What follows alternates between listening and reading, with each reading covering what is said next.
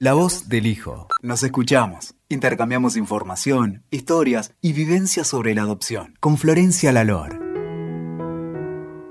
Hola, bienvenidos a todos a otro podcast de La voz del hijo. Hoy decidí invitar una vez más a Monse la Pastora, con quien ya hemos grabado un podcast antes. Y decidí invitar a Monse de vuelta porque hace muy poquito lanzó su último libro que se llama Psicología del bebé adoptado. Y tengo la suerte de que Monse me lo mandó de regalo y sigo extremadamente agradecida. Fue una sorpresa muy linda y lo leí y, y me gustó muchísimo. ¿Cómo estás, Monse? Muy bien, Florencia, muchas gracias. Estoy encantada de estar con vosotros de nuevo para hablar de este tema que tanto me apasiona.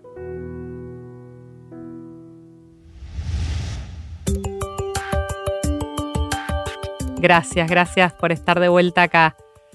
Antes de, meternos en el tema que nos trae hoy acá, me gustaría que cuentes un poquito para recordar a nuestros oyentes quién sos, a qué te dedicas. Muy bien, pues a ver, soy psicóloga clínica, llevo trabajando muchos años en adopción y mi recorrido fue, por un lado, un poco casual en este mundo adoptivo, porque yo ya llevaba trabajando en la adopción varios años y en el año 1999 me ofrecieron, eh, opté para poder valorar a las familias adoptivas.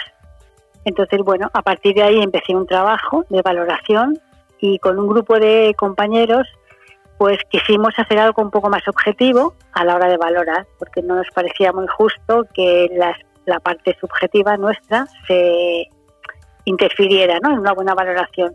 Entonces estuvimos siete años investigando eh, sobre adopción y salió el cuestionario Cuida. Y desde el primer momento que yo entré tanto en el grupo de valoración como en este otro, a mí este tema me encantó. Por aquella época, que estoy hablando del 99, no había mucho que, leer, entonces mm, me leí todo lo que encontré sobre adopción, y bueno, empecé a investigar, escribimos el primer libro con otra compañera, yéndonos casa por casa por toda la comunidad de Madrid para que las familias adoptivas nos abrieron sus puertas y a partir de ahí pudimos sacar otro libro.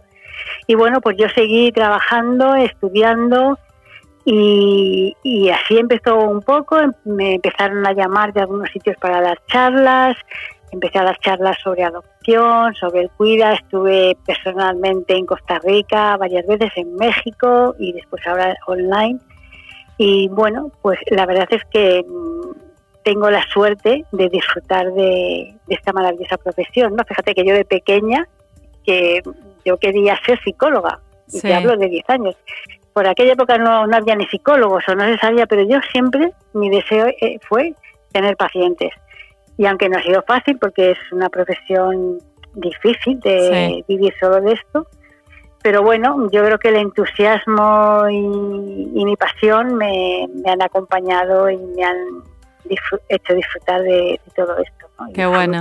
Pues con los niños, escribiendo, con los adultos, con las familias. Qué bueno, qué bueno. por, suerte te tenemos, Monse.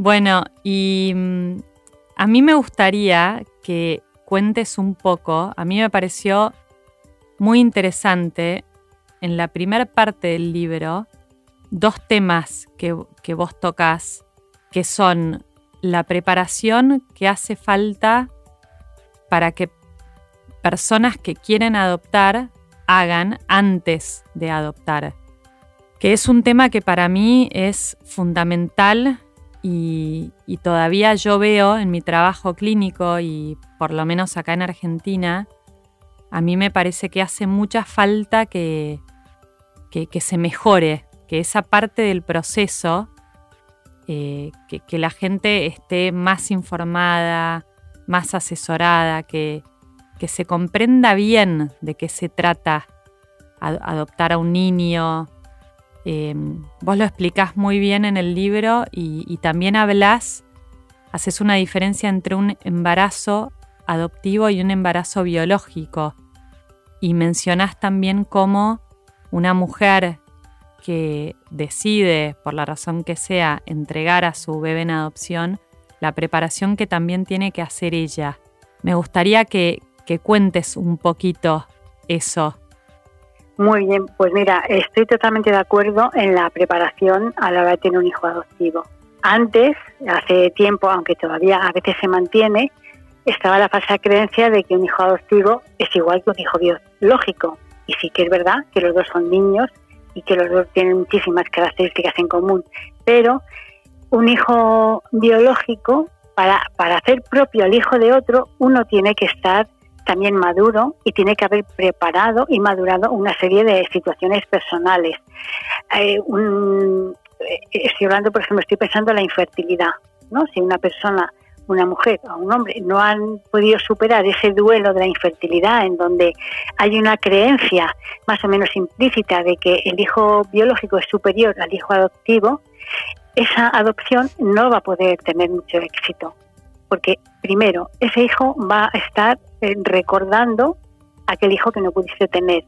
Por otro lado, esas expectativas que tú vas a poner en este hijo no son las que les corresponden al hijo que tengo delante, que he adoptado, sino al que yo quise tener. Entonces, eso es muy difícil de superar. Si yo no he superado un duelo, el de la pérdida del, hijo, el de mi padre o el que sea, difícilmente puedo ayudar a, un hijo a, a, que elabore su propio duelo del abandono, porque su herida va a chocar con la mía y probablemente me va a costar mucho trabajo gestionar eso. Esto por un lado, pero hay una serie de características como es, por ejemplo, la mm, flexibilidad. Todos, creo que en nuestra vida, eh, la mayoría de las personas hemos tenido pues nuestro imaginario psicológico en donde hemos pensado tener hijos. Entonces la vida te pone en esta situación en la que no lo puedes tener. Sí. Entonces ahí hay que hacer un cambio y sobre todo cuando hablamos de estos niños, eh, a veces la educación la educación o partes de la educación van a ser muy diferentes, porque son niños heridos, heridos, niños mucho más vulnerables. Entonces, a un hijo biológico que está con una crianza pues, al uso, con sus padres, con sus hermanos, tú un día le regañas a destiempo, le das un azote, que no está bien, ni lo avalo, pero no pasa nada. Pero a un niño adoptado que viene con esa vulnerabilidad, que ha pasado por esas situaciones de trauma, un grito o un azote a destiempo, van a hacerle una herida muy grande en su personalidad, ¿no? en su desarrollo. Entonces, por eso esta flexibilidad los padres tienen que ir mm, modificando, aprendiendo también que los castigos, por ejemplo, no funcionan. Pues eso es algo que ellos tienen que entender. Tienen que ser personas que, que, que sepan cómo es su apego. Porque si yo tengo un apego evitativo, si mi hijo viene con un apego evitativo, que es muy posible, yo me voy a activar y me voy a sentir mal con eso y no voy a saber manejar su, su apego o sus eh, emociones negativas o su malestar. Sí. es importante, de luego el apego es importantísimo, el tener una buena autoestima. hay padres con una muy baja autoestima que todo lo que está pasando tiene que ver con que ellos son malos padres. Sí. Y no es así. Sí. Pero es, si tú le transmites eso a tu hijo, ¿cuál es la imagen que le estás dando? por un lado, de, ser una persona débil, floja, de no saber enfrentarse al otro, pues hay que también, por supuesto, ser empático. Y ser empático me refiero eso, a sentir, o sea, que el niño sienta que lo que él está sintiendo es importante para los padres. O sea, yo me puedo poner en tu lugar, pero además necesito que tú sientas que yo estoy sintiendo eso. Y esa es la mejor manera de acompañar. Entonces, bueno, hay, hay otras eh, cualidades, ¿no? Pues la independencia, el, ¿no? no puede ser uno demasiado altruista, ¿no? Porque en la adopción el altruismo no, desde luego, no es una motivación eh, adecuada, pero uno tiene que tener cierta agilidad a la hora de, de responder a los problemas y a los conflictos que van a surgir cada día. Entonces, todo esto se puede ir preparando. por eso, o sea, no voy a decir que en el 100% de los muchos, un trabajo personal es súper importante para poder separar lo que es de cada uno. Y luego, bueno, pues ir viendo en qué cosas tengo que mejorar. Estos padres, por ejemplo, que hay actores que hablan de la sensibilidad parental en el sentido de eh, irse preparando para esto. El otro día leía una compañera que decía que ella siente que no se prepara suficientemente bien a los padres y que los padres van a, aquí en España, tienen que hacer una serie de reuniones en donde se les pues, informa de la adopción, donde se les ponen situaciones, pero los propios padres te dicen, yo lo único que quería era pasar eso cuanto antes y tener a mi hijo en brazos y luego ya se vería. Sí. Y esto que es muy entendible. Acá pasa igual, ¿no? ¿eh? acá pasa igual. Claro, pero luego a la hora de la integración de la familia adoptiva, esto no es un factor de que lo favorezca, todo lo contrario. Si yo no sé que esto me va a pasar, pues no lo voy a hacer manejar. Si yo sé que, por ejemplo, cuando viene mi hijo y me lo entregan y yo, mm, pues en ese momento no siento nada y digo, jolín, pues que niño no me gusta, no, no, que es algo también totalmente normal, uno se va a sentir mala madre o mal padre. Entonces, si uno sabe que esto es un proceso normal, pues no, no, se va a sentir tan mal y no va a transmitir ese malestar al otro, con lo que se va a ser mucho más flexible también con él mismo, ya bueno, pues ya se me pasará. Y así es, ¿no? A veces es un hijo que tú tienes en tu cabeza y de repente es un extraño, de un día para otro. Tienes un niño durante de tres años y es un absoluto extraño. Entonces, bueno, pues hay padres que lo pueden hacer su hijo al mismo día y hay padres que necesitan un tiempo. Pues este tipo de cosas, que a veces que parecen evidentes, si uno no las tiene delante, puede hacer que, todo se gestione mal. Sí. no sé, tantas cosas que a veces dicen por ahí, no lo cojas en brazos, que, se va a acostumbrar. Y todavía se dice, y se dice con niños de dos años, que no tienen ni pensamiento, ni, ni capacidad. Sí, sí, sí, es verdad. A veces son, claro, este tipo de creencias que pasan de a bisabuelas, de abuelas, y, y uno se lo acaba repitiendo sin saber el daño que eso puede hacer. Entonces, cuanto más los padres se les puede hacer esta psicoeducación, cuanto más se enfrenten con sus propias limitaciones, pues evidentemente mucho más eh, eh, probabilidades de éxito va a tener esa adopción para la familia. O sea, porque si no, si no funciona para todos, padres, hijo, va a ser algo, una historia de mucho sufrimiento. ¿no? Sí, yo eh, en Argentina, no, no sé en España, pero yo en Argentina todavía veo o escucho mucho esta idea de que las personas creen que, con amor todo es posible y que con mucho amor es, suficiente.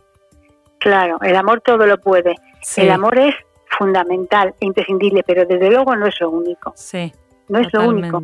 Pues tú puedes querer mucho a una persona, incluso podemos hablar hasta de parejas, pero ver que no hay, que no funciona por lo que sea. Entonces, el amor, desde luego, tiene que ser la base, pero, pero no es lo único. O sea, uno tiene que tener recursos, tiene que tener una estabilidad, tiene equilibrio emocional, tiene que tener, pues eso, un apego más o menos eh, seguro. Hay que tener muchas cosas, porque no vale querer. Tú puedes, querer muchísimo a tu hijo, como yo he visto, por ejemplo, y a una mamá darle la comida, embuchársela, embuchársela quiere decir dársela a la fuerza y decir, hijo mío, me duele más a mí que a ti. Pues eso es un error. ¿no? Entonces, pues todo este tipo de conocimientos eh, nos ayudan, ¿no? Entonces, bueno, pues aquí también hay familias de todo, unas que tienen más preparación y otras menos preparación, pero tenemos que insistir todos los que estamos en este mundo en que esto se amplíe. Sí, en que haya más eh, formaciones. De, fíjate que yo en los grupos que tengo de padres hay padres que van a adoptar y les, todavía les queda lejos, pero todo lo que están aprendiendo Claro, muchos padres que ya son adoptivos dicen, ojalá yo hubiera estado en un grupo así, por todo lo que estoy aprendiendo. pues claro, porque estás aprendiendo la realidad o parte de la realidad de la que te puedes encontrar. Sí. Sabes que yo, yo no, perdón, no, no sé qué pensás vos, pero yo si tuviese que decir qué es lo que más veo que a los padres, a las personas que van a adoptar les cuesta comprender, a ver si estás de acuerdo conmigo. Yo creo que les cuesta entender de verdad que cuando un bebé o un niño es, separado de esa primera madre, le deja una marca y lo siente y le deja un trauma. Yo creo que eso es lo que más les cuesta de verdad comprender a los padres adoptivos. Y es difícil de entender. Es difícil de entender que un niño que acaba de nacer y que a los tres días se le ve a otra mamá vaya a tener unas huellas. Pero cada día sabemos más del desarrollo en el útero. de cómo la influencia exterior y de la propia madre influye en ese útero. Como, por ejemplo, igual que una mamá que bebe alcohol le pasa al, bebé, eh, cómo se está estresada una mujer maltratada que está viviendo mucho cortisol, todo eso también se lo va a pasar a través de sustancias químicas. Y ese bebé está en un entorno pues que es el que es, tiene un olor, tiene un sabor, tiene unos movimientos, tiene unos ruidos externos y de repente eso se corta. Y yo siempre digo que el bebé no se acuerda, pero su cerebro sí. Y eso queda marcado como una huella en su cerebro. Que además a los primeros años es posible que no se manifieste, pero con el crecimiento del cerebro eso se va a ver. Y lo vamos a ver en, pues, en determinadas conductas, en problemas de apego, eso es importantísimo. el hecho de que un niño esté tres días en abandono, eso le va a marcar. Y luego, claro, depende, depende, no es lo mismo que esté. Hoy, por ejemplo, en una primera entrevista hemos tenido un niño tres días en la calle desde que tiene cordón umbilical, bueno, estamos hablando de otro país, abandonado a su suerte para que se muera, a un niño que nace y a los tres está en el hospital con su mamá biológica y a los tres días la adopta. Por supuesto, son cosas diferentes. Sí pero que nadie dude, que nadie dude de que eso marca. esa rotura vincular marca. Y te lo dicen las personas que han sido adoptadas de modo de, de, de muy, muy bebé, de días o con horas y ya son adultas. Sí, sí, a mí, a mí me adoptaron a, los 10 días de vida. y, te pues escucho y, y, doy certeza de que yo no recuerdo el abandono Claro, ni lo recuerdo ni nada, pero yo he sentido las consecuencias del abandono, ¿no? Esa adolescencia mucho más complicada, esos conflictos, esos problemas en la relación, ese miedo a quedarse solo, todo eso ahí está. ¿Por qué? Porque el cerebro, si tu mamá se va, recuerda, ya se fue una vez, aunque se vaya por el pan o a la habitación de al lado, pero lo tiene muy presente. Sí, sí. Bueno, y eso hay que tenerlo en cuenta a la hora de educar de cría sobre todo. Sí, sí, sí. Y por eso vos, eh, eh, escuchándote, recuerdo, por eso vos mencionás también lo importante que es eh, preparar a esta madre biológica durante el embarazo, ¿no? Para que lo que siente el bebé también cuando está dentro del útero. Ah, claro, y tenemos que entender que el 99% de las madres biológicas no, no es un acto el dar a su hijo agradable, para ellas es una cuestión de mucho sufrimiento, independientemente de la cultura, que uno se lo llevará mejor o peor, pero eso es muy duro. Entonces hay que hacer un acompañamiento, o sea, un acompañamiento durante el embarazo, un acompañamiento eh, no solamente médico, por supuesto, sino psicológico. ¿Qué siente? ¿Qué miedos tiene? ¿Qué es lo que parece? ¿Cómo es su decisión? Si se mantiene en la decisión, si no. Explicar el derecho que tiene, que se puede despedir de su hijo, porque a muchas madres les han dicho, es mejor que no lo veas. Y han estado toda la vida arrepentidas por no verlo. Entonces, hoy por hoy, esto ya, pues a veces incluso cuando nace un bebé muerto, le dejan que se coja la huella, que lo cojan en brazos, que lo despidan.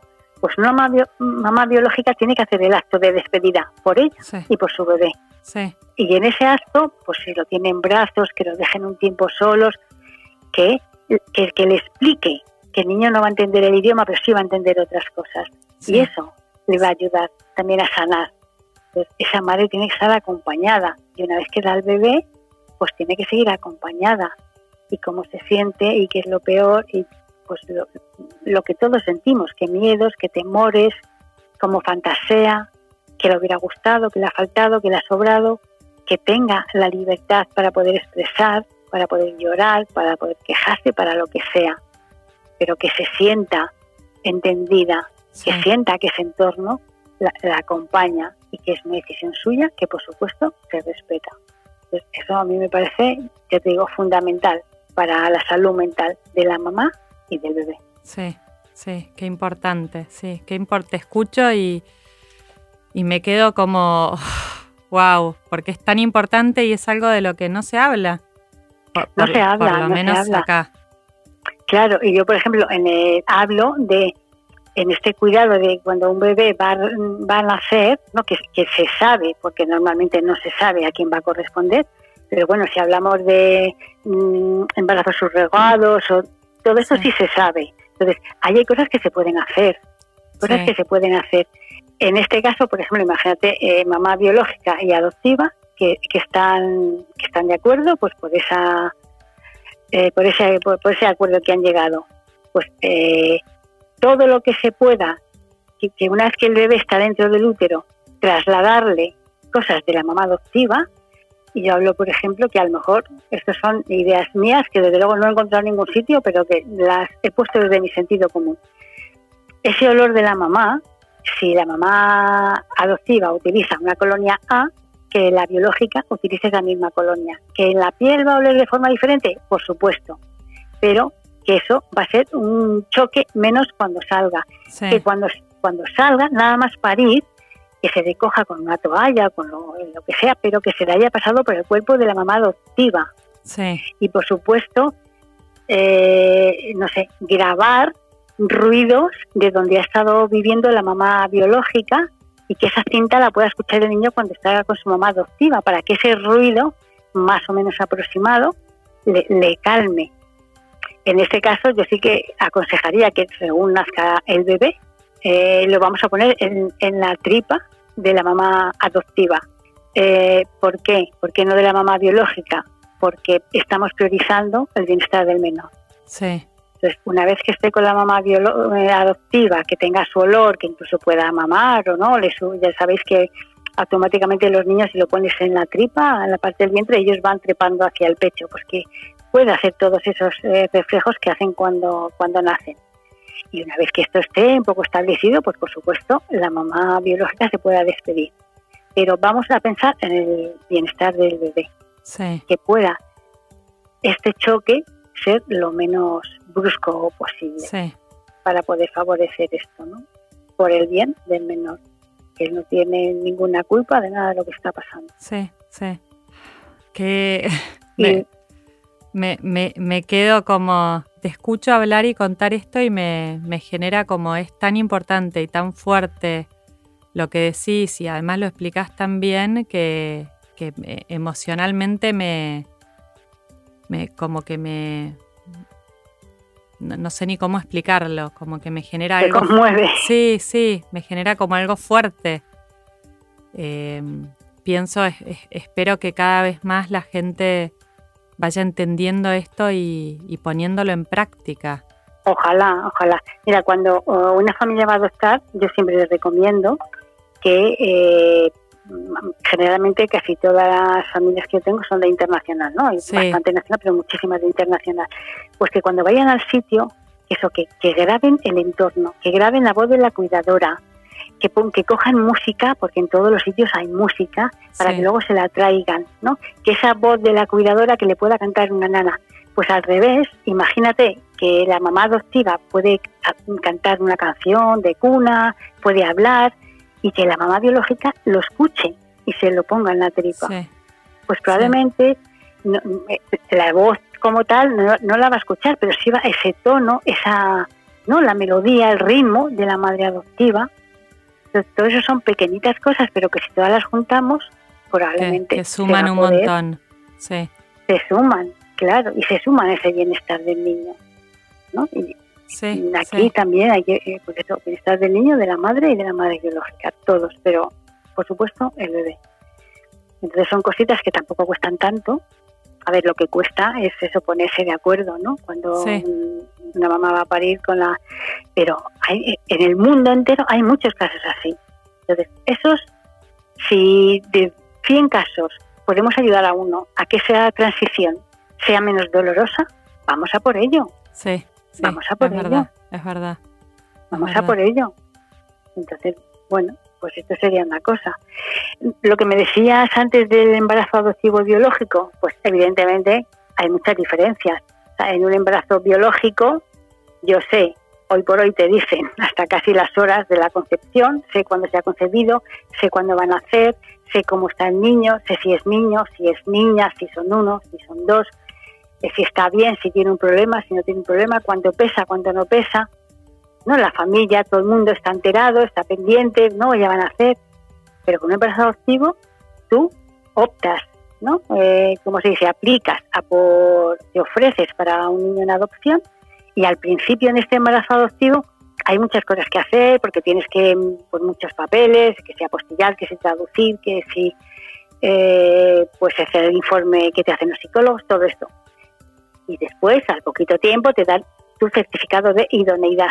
Sí. Que puede pasar un mes y medio, pero desde ahí, en España, te hablo, hasta que tú adoptas un niño, pueden pasar cuatro, seis, diez años. Sí, acá también, ¿eh? Acá en Argentina también. La edad que va a tener, no sabes si va a ser niño o niña, no sabes cómo va a ser, si vas a tener un tipo de dificultad u otra. no tiene nada que ver. imagínate, eh, seis, la pareja que tenemos ahora en el grupo de padres que están esperando, llevan 10 años esperando. wow. 10 años. Sí. Y dices, madre mía, esto es motivación. Sí. 10 años esperando. ¿Cómo ya con nueve meses se hace largo? 10 años. Entonces, bueno, no, no, yo creo que no es comparable. O sea, puede ser comparable la ilusión cuando, no sé, pues cuando los papás adoptivos les mandan la, o les dan el ofrecimiento, a ver si lo quieren coger o no, si ven la foto del niño, pues a partir de ahí es como que todo ya también se acelera, que pueden pasar meses. Pero mientras tanto hay un vacío que es como si hay una parte de la vida que se queda en stand-by. Sí, tal cual, como en pausa, sí. Eh, bueno, nosotros lo que aconsejamos es que desde luego sigan con la vida.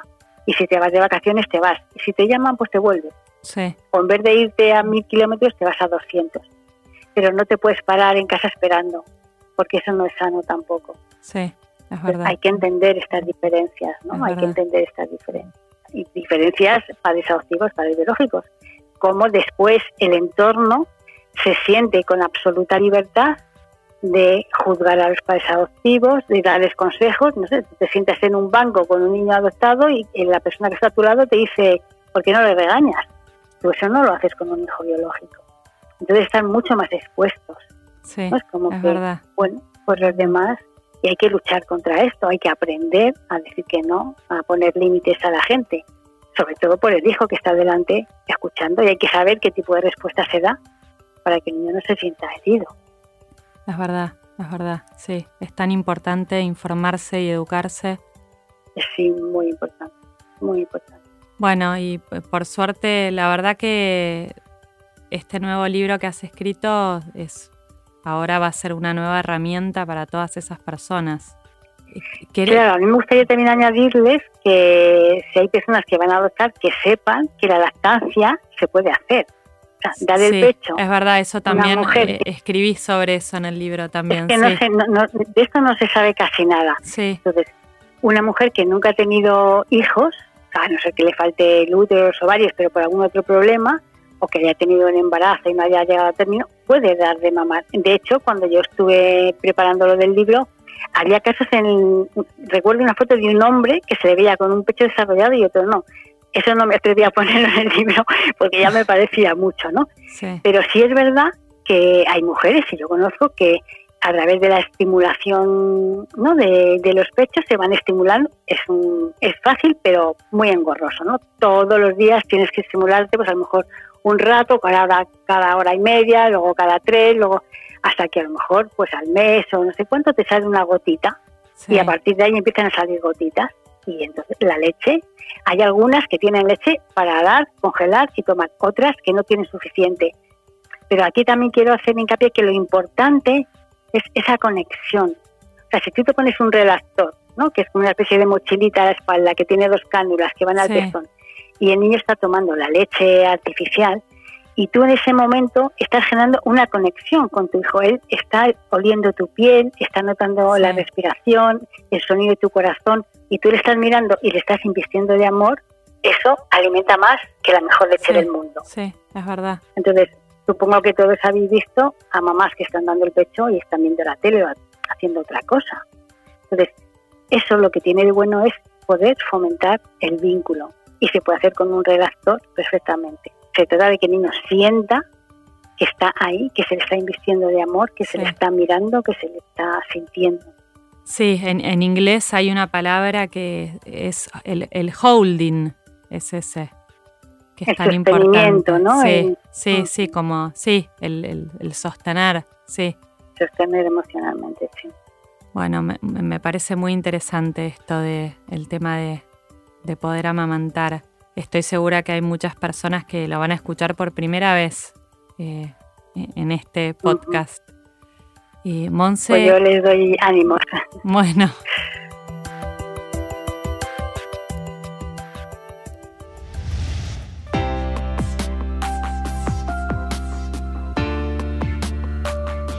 Me gustaría que, cuentes, antes de despedirnos, eh, cómo te podría contactar la gente si, si quisiera contactarte por, por algún tema laboral o por asesoramiento.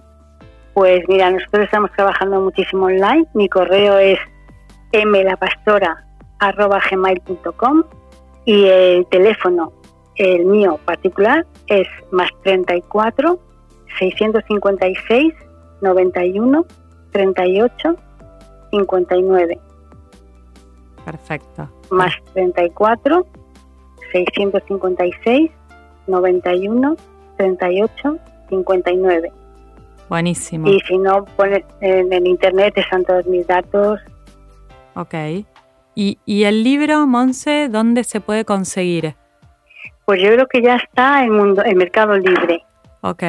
Y también se puede conseguir a través de Amazon, si alguien... Creo que a través de Amazon también, porque iba a tardar unos días, pero creo que ya está, y si no, estará en, en breve. Perfecto, buenísimo. Bueno, Monse, muchísimas gracias por de vuelta por estar acá enseñándonos tanto, tanto y todo esto que es tan importante. Pues nada, gracias a vosotros y nada, todos estamos a una para, para lo mismo, que son los niños que hay que cuidar a los bebés, que son el futuro del mundo. Sí.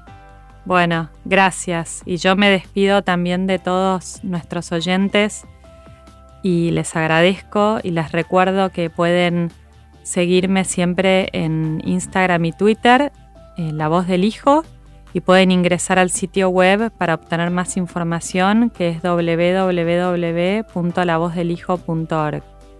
Muchísimas gracias. Escuchaste La Voz del Hijo. WeToker. Sumamos las partes.